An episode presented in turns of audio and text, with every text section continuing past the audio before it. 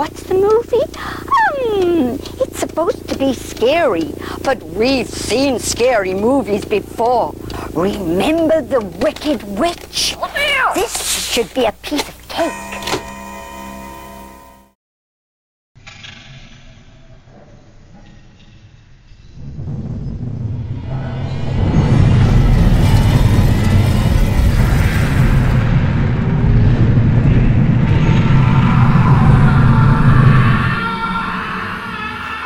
The video. You opened it. We came. Film analysts from the further regions of the internet. YouTubers to some, podcasters to others. Welcome to Bomb Squad Movie Night. We have such sights to show you. I am your host this evening, Tim M. Sullivan, and with me I have... Hi, I'm Austin Zwiebelman. And I'm the Chatterer, if you couldn't tell. No, I'm Eddie Munson. Just kidding. I'm Joseph Frenick. And with us, we have a special guest today. Heyo, I am the female Cenobite. Hell yeah. It's Vagina Neck. I'm Axel.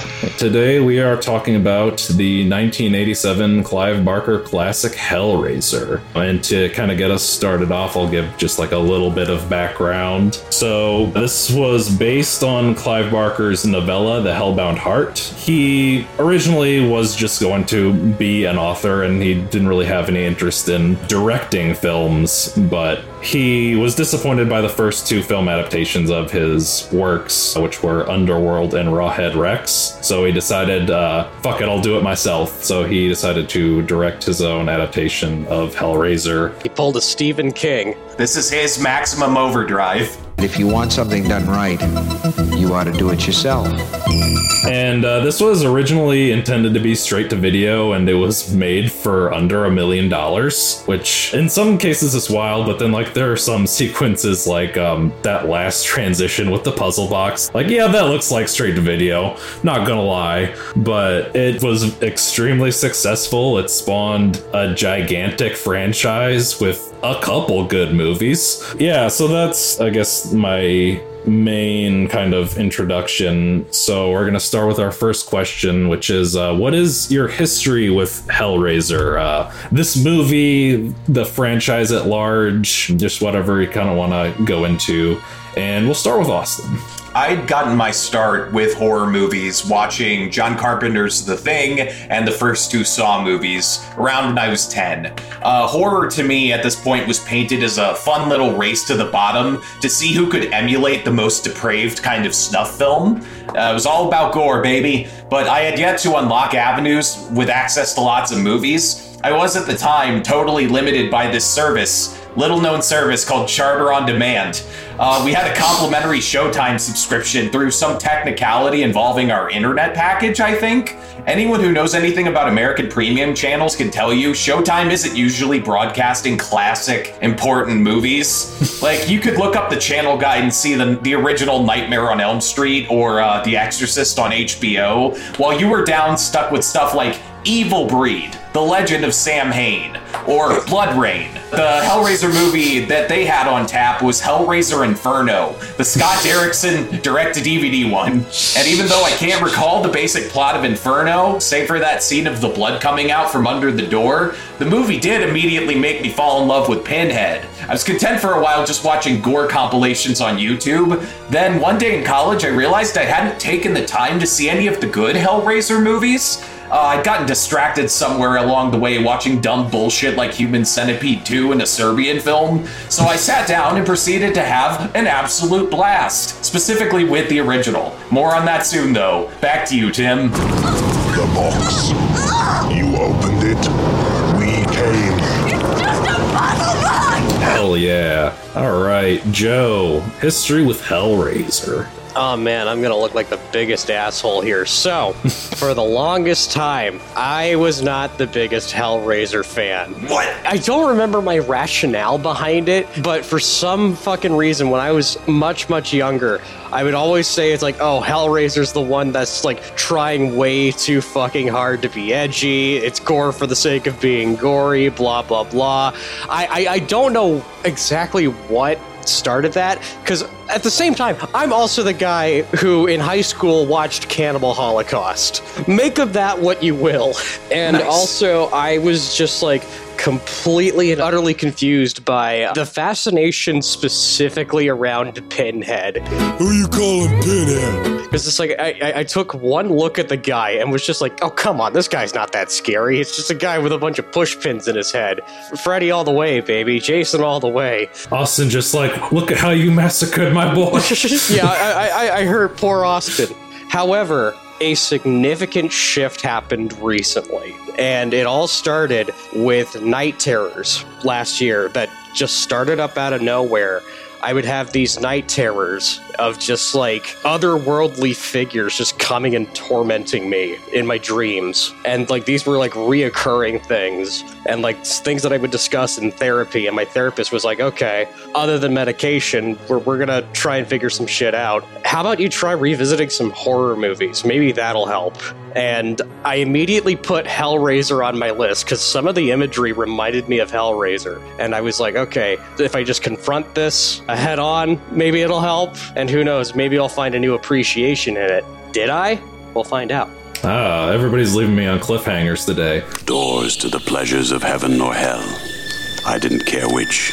All right, Axel, history with Hellraiser. Oh boy, what a history. So, growing up, I didn't get to watch a lot of horror movies. The big ones were definitely like, I don't know what this one movie is, but it had to do with ice cream truck that had like a waffle maker and smushed someone's head into it. I don't know what this movie's called, but it terrified me as a kid. The Ice Cream Man with Clint Howard? You know, I would watch like the Jason films and the Freddy Krueger films, and I didn't get to do a lot of horror. And my friend thought it was really weird in 2018 when he asked me if I ever watched Hellraiser or Scream, and I was like, no, I actually never watched those as much as I like horror. So he's like, oh, we're watching Hellraiser, this one's gonna be for you. And I told him, I go, I saw Hellraiser in like 2011, but it was Hellraiser, what do you call this film? Revelations, with Great Value Pinhead. Oh, no. It was the worst film I ever watched, and the funniest thing is my one friend Ryan and I, we would go to Family Video or Hollywood Video, and we would just rent bad horror movies all the time. So we're watching like The Hills Have Eyes remake and The Crazies, and we just like, we should watch Hellraiser since it came out at the time. We didn't even finish the movie, it was so bad, it was laughable. And I'm happy I revisited the franchise in 2018 and got to see the first movie, because I absolutely fell in love with the first movie, and then the second and the third, and then I stopped at the third. I was like, I'm not gonna go past this, it's probably not canon. You know, I like to see the canon stuff. And then I went down the rabbit hole and I started buying the merchandise, because I got into the merchandise at a good time. Got the neck of Pinhead. Ooh. There he is. I just dropped his Lament Configuration. Oh, that's tiny. It's a tiny puzzle box. I only have one Chatterer Funko Pop, and this was a Walmart exclusive. Jesus. Nice. I got lucky because Hot Topic ended up bringing back their glow-in-the-dark Pinheads that was exclusive. And then I went to Disc Replay, which is a store in Michigan that had the original common one, which is not common anymore. And then I ended up buying the box set from Arrow Video that came with the three films. And it's gonna be kind of hard to grab it unless you want me to, but I also got the Kotobuki female Pinhead. But yeah, that's my history with it. I fell in love with the first movie and just didn't want to stop. Nice. Yeah, so my history with Hellraiser's sort of in the middle of all you guys. Like, I think I mentioned on the show, like, I kind of started getting into horror in high school when I was like 15, 16. And Hellraiser, I think I watched the first one for the first time like a year after I had started college. Like, it might have been during my year off between like my very first year at UCM and before I started going to community college. But I watched it at this time where I was just sort of in this sort of like purgatory of my life where I'm like figuring out that I didn't want to do what I thought I wanted to do, and I'm not sure what I want to do yet. And so I watched this movie and I was just kind of like, yeah, it was all right. And then I didn't really come back to it for a while. And then I think in 2019, whenever Aaron Aubuchon was doing the Grave Tales class at Webster, I watched the first Hellraiser again, and I think I had a little more of an appreciation for it. I was kind of like, yeah, this has some really interesting, like, characters and lore. I'm not sure if I'm quite into it yet. And then I watched Hellbound, which I think is just a much more interesting exploration of the ideas that they introduce in the first Hellraiser. So then I was able to, like, appreciate it even more upon further viewings. And yeah, I think that that's really where it's strongest, is it has these, like, really rich characters. Like, it has the Cenobites are just such an interesting concept, I think, to me. And, like, on the channel, the last three movies that I've hosted podcasts or vidcasts on are House, Perfect Blue, Bloody Muscle Bodybuilder, and Hell. All Japanese horror. And this movie, interestingly, is an American movie that's gone on to inspire a fair bit of Japanese media, specifically two of my favorite anime manga series, Berserk and Yu-Gi-Oh. If you've watched Berserk, it's very clear the influence of the Cenobites on the God Hand. And then, like, there's a bunch of things in Yu-Gi-Oh! Like, the Millennium Puzzle is influenced by the Lament Configuration. They really leaned into that, like, way more with Dark Side of Dimensions, the fucking Quantum Cube. That's just the Lament Configuration. But, yeah, like, me and Axel actually made a little video essay a couple of years ago, kind of going into a little more specifics on Hellraiser's influence on Yu-Gi-Oh! So we can put the link in the video, but it's just kind of interesting how it's had this kind of footprint on pop culture, and it's been, like, just such an influential horror title. So let's just move on to our next question. What are your thoughts on the movie? We'll start with Joe. All right. So the question I raised is, has there been a shift? And I'm gonna just flat out say it. Yes, there's been a shift. I finally get this movie. I understand why people find this scary. However, it doesn't come without its flaws. I do think that certain story elements just kind of fall a little bit too flat. And also, I'm going to go back to my thing about Pinhead. All right, Pinhead, your time is up. So I'm going to break poor Austin's heart. I like Pinhead. However, at least for this movie, I think he's played a little too over the top to be truly scary to me. No offense to Doug Bradley, but I just don't think the performance he gives just works specifically for this movie. I hear that the sequels get a little bit more over the top, so it's probably perfect there, but here I feel like it's just a bit much. But my God, the one thing that I really want to talk about is just that scene with the Cenobites and just how perfectly fucking executed it is. You hear about them just throughout the movie. You don't see much. You know very little about them, but you just know whatever the fuck they do is horrifically fucked up. I mean, look at Mr. Muscles throughout the entire fucking movie. I forgot the character's name already. Frank! Yeah, Frank, that's right. God, what a generic name. Frank. I call him Uncle Frank. Brother Frank. Come to daddy. But yeah, look at Frank the entire time. Like, you know that these guys are into some seriously fucked up shit, and they can do some really fucked up shit. And then when they first appear to take Christy away, you just take one look at those guys, and you're just like, you take a look at the Chatterer, for instance, and you just look at how, like, horribly, like, fucked up his face is. There's, like, hooks in his teeth. You see fucking Harvey Weinstein licking his lips, and fucking Vagina Neck shows up, and you're just like, clearly these guys do not care whatever the fuck they do to their own body. What the fuck are they gonna do to Christy? What little they don't fucking describe is, like, very impactful. And then what they do show, especially at that end, the whole Jesus wept thing, you're just like, yeah, it's fucked up. Overall, I wish I had just some more things to say about it. It's a very solid first film in a series, and I mean, if you ask anybody, it probably should have ended at 1 or 2, but that's also with, like, most of these goddamn, like, big 80s horror franchises. Should have just ended at 1 or 2, though it's not the worst example. I think Michael Myers should have ended after 1. But yeah, overall, solid movie. I wish I had more to say at the moment. I'll probably have more in general discussion. So back to you, Tim. Fair enough. I do want to bring up something. Like you mentioned, Doug Bradley's performance as Pinhead. What's kind of funny is apparently he was offered either the role of the Cenobite priest or one of the movers at the beginning of the movie. And he was contemplating being one of the movers because then he's like, then you'll be able to see my face. But he went with the role that kept on giving. So yeah, Austin, thoughts on Hellraiser? I said earlier that a big part of horror films for me is how transgressive they get. There's something exciting about watching people push back against the boundary of what Margaret Thatcher thought was acceptable to show in film. Hellraiser has some transgressive content that was a huge deal for the time that it was made, as well as elements that are still intense by today's standards. Historically, it's a huge deal that Clive Barker put hardcore BDSM imagery into a movie in 1987, the decade of, like, AIDS bigotry and the satanic panic. And I think the prominence of flaying and having a character who just hangs out without his skin is still pretty extreme by today's standards, as you could gauge by the sort of, like, reputation a film like Martyrs has for the exact same gimmick.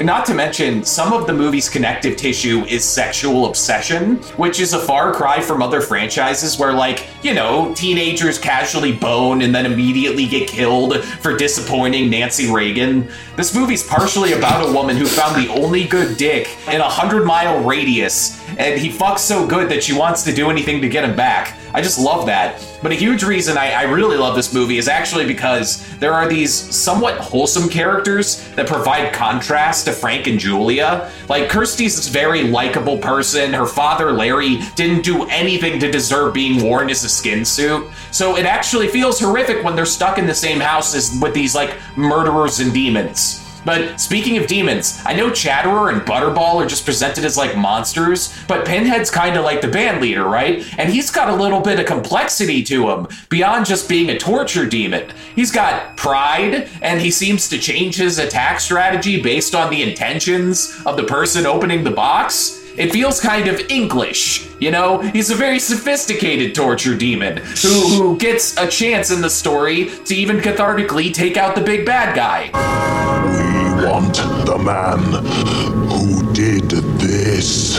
It's all these things that make Hellraiser feel like a classic movie that's still dangerous and fucked up. It meets certain story requirements, like a crowd pleaser, and then sometimes runs in the exact opposite direction, like it's trying to make you shit your pants. It looks absolutely immaculate for being a $900,000 production made by the Roger Corman people, and it holds a special place in my Hellbound heart.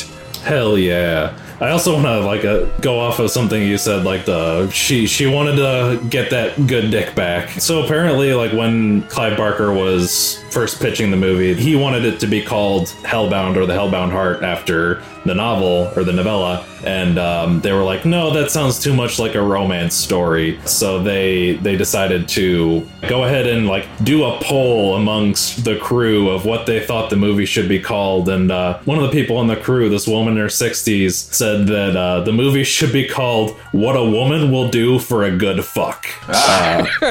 Which really, that's what the movie's about. That's what it's all about.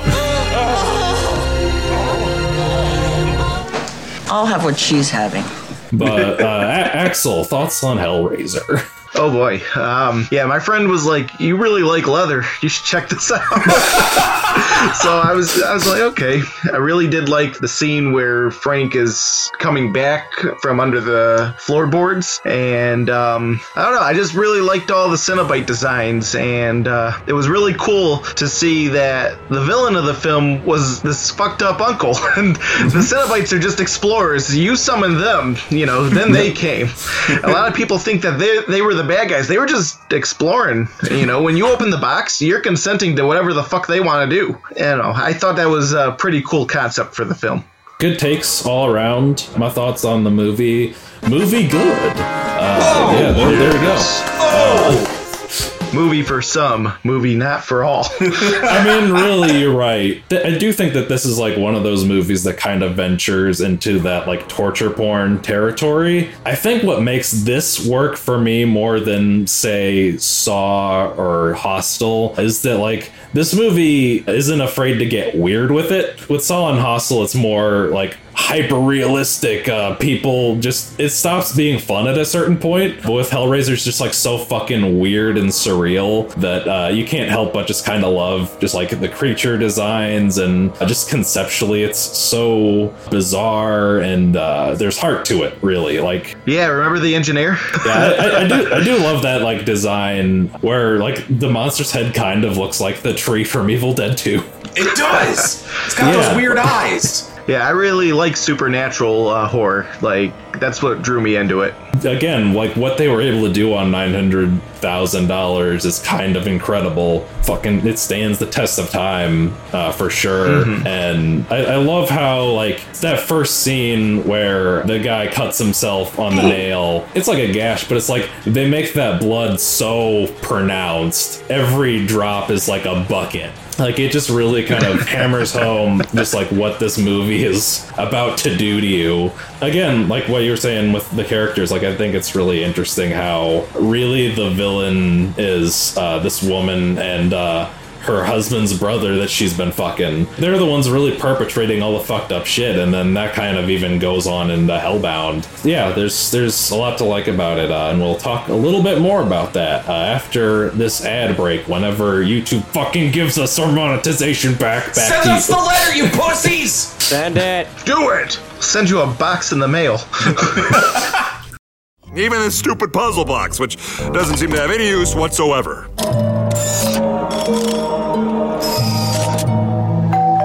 Who the heck can that be? Oh, such silence. Weirdo. And we're back.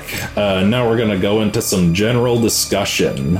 So we'll open the floor to whatever anybody wants to say about whatever. I was listening to a commentary track with like Clive Barker and Ashley Lawrence. And someone's talking to Clive Barker about how they saw the opening of this film and was like, I hope the rest of it isn't this intense Jesus. And Clive Barker says that he sort of modeled it somewhat. This could be retroactively him just saying this, but off of the David Cronenberg film Scanners, how early on in the film that guy has that famous head explosion that used to be the most popular GIF on the internet.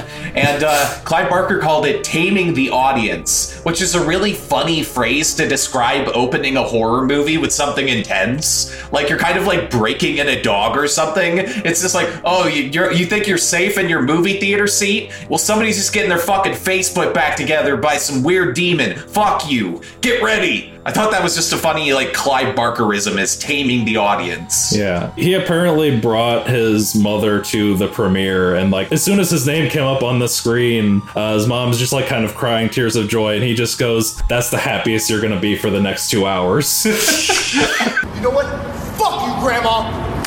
Okay, so part of my box set came with this DVD called The Clive Barker Legacy. And it's really funny because there's like a whole maybe hour and a half of him just dancing in a dark room naked, and the whole thing was he wanted to show his dong to everyone. What? What a flex. Yeah. Really. Like, yes, it has history of Hellraiser and stuff on it, but like there's a whole thing of him just dancing naked. Dude, all I got was the Leviathan documentary. I didn't know there was a midnight meat train straight from Barker himself. Fucking dancing around like Willem Dafoe in the 70s. Yeah, this was in the, I believe, 80s. Most of the like trivia stuff I got for this one is mostly from having just rewatched the Last Drive-In with Joe Bob Briggs episode on Hellraiser. I got some concept art. Pinhead with tits. Those are Barker drawings, right? I believe so, yeah, because this whole thing is supposed to be like a dedication to Barker. This book has like a ton of art that he drew and finalized. So you guys know the Jesus Wept line at the end, right? Oh, yeah. I think everybody likes Jesus Wept. It's good. Oh, yeah. So originally in the screenplay, that line apparently was just fuck you. Fuck you. Just, yeah. The flattest, just the most like filler ass insert way they could have done that. And Andrew Robinson was like, he loves that line, Jesus wept, just because he's a weird dude who played the Scorpio Killer in Dirty Harry. He's full of weird ideas. So the Jesus wept came from him. Yeah. He improvised that, and he also improvised the line, enough of this cat and mouse shit. So he's just like, all right, I'm going to make this a movie. I feel like this whole franchise is based around one-liners. That's how you make a memorable horror movie. I mean, that's that's what I love about the Evil Dead movies. It's filled with one-liners. Yep. I was hearing stories about how comically low this film's budget was. One of the notes was that, you know, that shot of the cube on the table in the bazaar. Apparently, that shot was about as zoomed out as it could get, about as widely framed as possible, before you would start seeing just blank walls and like set bullshit. And if you go back and look at the shot, it's kind of close in. The set was apparently like the size of a bathroom, just too fucking small. And another one was when Kirsty throws the cube through the window of the upstairs like room. They only had one shot at that. The production could not afford to replace the window. But I think the actress played third base when she was like younger, like she was, I think, a baseballer, and so she was able to get the shot done right. The joys of making a movie on 900 grand. Clive Barker be like, get me that baseball player now.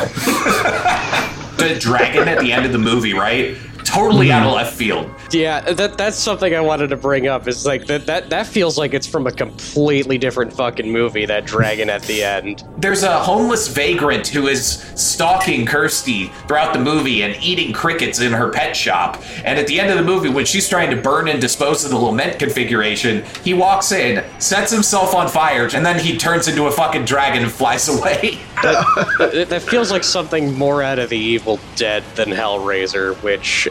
it's not for this movie, it was for a different one, but fun fact, speaking of Evil Dead and Sam Raimi, man, oh man, he really wanted Hellraiser music for Spider-Man 2. Are you aware of this? What, did he get the band Coil to do the music for Spider-Man 2? So for Spider-Man 2, he wanted Danny Elfman to compose like music that sounded like this bit of music from Hellraiser 2, and I guess this led to like a brief falling out between him and Danny Elfman for a bit, because he basically just screamed, I'm not Christopher Young, why don't you go fucking get Christopher Young? And then he did, and they basically like did a re-recording of whatever the hell they did for Hellraiser 2, but I guess even Christopher Young was just kind of like, yeah, I'm not getting what Sam Raimi wants here. It's very interesting. Speaking about that dragon, I wanted to bring up, so I think Clive Barker and them were just like on set, like they got the whole like flame thing already figured out. It's basically just them tossing in the box, and he's like, wouldn't a dragon be cool? And the VFX guys were just like, oh fuck, what?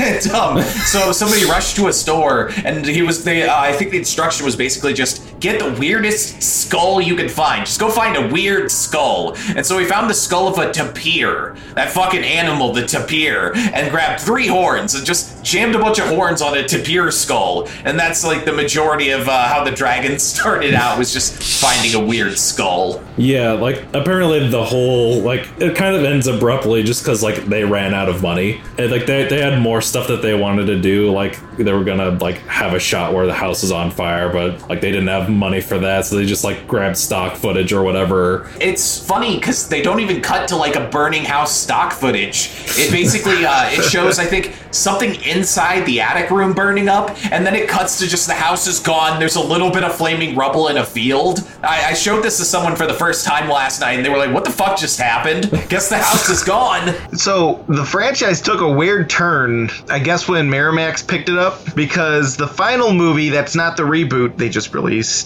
did this weird concept. I'm gonna probably butcher the name because I'm on Wikipedia. There's this group of other, I guess, demons, and they're called the Stegian Inquisition, but like Pinhead goes to them and he's just like, the puzzle box just isn't doing it nowadays. No one's opening it because of technology. They're all on their phones. So now they're trying to like get people to come into this weird abandoned house so they can torture them. them. And I guess an angel from heaven didn't like this and came down and was trying to stop them. So Pinhead kills her. And then God intervenes and goes, no, none of that, and turns him into a homeless man. And that's how the movie ends. What the fuck? Right. Oh my God. Like, I feel bad for the actor, because the actor really wanted the Pinhead role. Like, he was dedicated to this role, and they just like fucked him over because they needed to get a movie to keep the copyrights going. Yeah, because the new Hellraiser, that's not Doug Bradley, right? That's some new guy. No. Not Hulu Raiser. I'm sorry. Judgment. Yeah, the Hulu Raiser. It's Jamie Clayton of Sense8 fame. Yeah. But that would suck so bad. It's like, you've been chosen to be the next Pinhead, and then at the end of the movie, it's like, Pinhead is gone. Homeless man now. Homeless head. Oh, the MPAA had some funny cuts. I always assumed there was an unrated version of Hellraiser out there, but I don't think there is anymore. I don't think, I think that shit's just lost. They obviously had to cut some of like the violent bits, but the one everybody always brings up is the spanking. Because one thing that's funny about this movie is just sort of, they go from like Frank and Julie are just having sex, and then immediately Frank gets up and he's like, it's never enough, and you barely even see like anything they're doing. Like they're not really doing anything freaky, and suddenly he's like, I can't get enough of this fucking. And so apparently before the MPAA got its hands on Hellraiser, there was some spanking. You know, some spanking, and they had like a mitigated number of spanks that were allowed. Otherwise, you get an X rating. It was something like 2 spanks were the MPAA's limit. MPAA is always weird about stuff like that, where like they're always trying to find like the weird specific things. Like there's some movie they mentioned on the documentary, This Film Is Not Yet Rated, where they were like trying to find a reason to give this one sex scene an NC-17, and they're like, why? He's like, you see pubes for like 2 seconds. There's pubes. X rating. I wish there was MPAA court, because then you could just send in your movie rating lawyer and he'd be like, excuse me, in the film Broken Flowers with Bill Murray, you see pubes for 30 seconds. Now plead your case, fascists. I hate those people. Yeah. I still don't know who decides to censor anime. Like, it makes me angry because it's like our generation grew up with anime, but yet sometimes it still gets censored depending on who picks it up. I think it's usually just like TV networks doing it in Japan, because they have like a different standard now. Yeah, standards and practices kind of thing. I feel like we're kind of gearing down. Do we want to just go into final thoughts? Sure. All right. So let's go into final thoughts. Austin, we'll start with you. The box. They opened it. I came. Hell yeah. Joe, final thoughts. Yeah, no, I'm really glad that I got to revisit it this year, and it finally clicked for me. It's definitely got its faults, but I mean, it's a classic for a reason. If you haven't seen it and you think you can handle its content, absolutely go check it out. If you don't think you can handle its content, I don't fucking know. Watch something else instead. Fair enough. Axel, final thoughts. Some may say stop at 2. Some will also say stop at 4. I say stop at 2, read the comic books, then the reboot. All right. So yeah, my final thoughts. I enjoy the movie quite a bit. I enjoy Hellbound a little more, but like I think that this was a really good introductory movie to the concept, and I'm glad that this new Hellraiser is decent. We'll actually be talking a bit more about that on a bonus cast, but yeah, this has been our episode on Hellraiser. Thank you for tuning in. Axel, thanks for coming onto the show. Yeah, thanks for having me. Feel free to plug your stuff. Check out my meme page, Yami Merrick Obey the Rod. That's about it. All right. So yeah, that's gonna do it for us. Before I kind of sign out though, I do want to do like a quick plug of my own actually. Ooh. So there's a local film that just got finished and released, The Man in Room 6. Woo! It was directed by Trevor Younger, who is a professor at Webster. A lot of people who have gone to our school and who work in our community worked on this movie. It's the first feature film that I got to work on. It stars a local St. Louis scream queen, Jackie Kelly. It's got Debbie Rochon of Trauma fame. and Bill Burst Jr. as the titular man in Room 6. It's a really interesting, surreal movie. I would recommend checking it out if you can. It's supposed to hit streaming soon, I believe, Tubi TV and Prime, so you can check it out then. You can also go to themaninroom6.com and pick up the Blu-ray. I actually made a documentary for the Blu-ray, so you can check that out too. But yeah, that's gonna do it for our episode today. Thank you for tuning in. If you are listening on any of the audio platforms, give us a review, give us a thumbs up, say movie good, I don't know. And if you are watching on YouTube, thank you for watching our show the way it was intended to be seen. Go into the comments section below and let us know, what do you think of Hellraiser? What do you think of Clive Barker's works? What do you think of S&M gear? Let us know. While you're down there, hit the like button if you like the video, hit the subscribe button if you want to see more, and hit the bell icon so you can get notifications when we upload stuff. Check out the uncensored fucking version on Spotify Video, which we unfortunately cannot monetize. So then go to our Patreon. Donate to our Patreon. Please, pretty please, with cherry on top. We need money. Go donate to our Patreon. I activate the Patreon card. It means you must donate. Yeah, that'll do it for us. Again, thank you for tuning in. Tune in next week for our spooky season finale where evil dies tonight. That's right, we're talking about Halloween Ends, hosted by Tanner, and we'll see you then. But until then, remember, no tears. It's a waste of good suffering. Farewell. Evil dies next week. Got her mother's looks. Her mother's dead. I slid my ticket across the table and I said, sorry guys, I gotta see about a girl.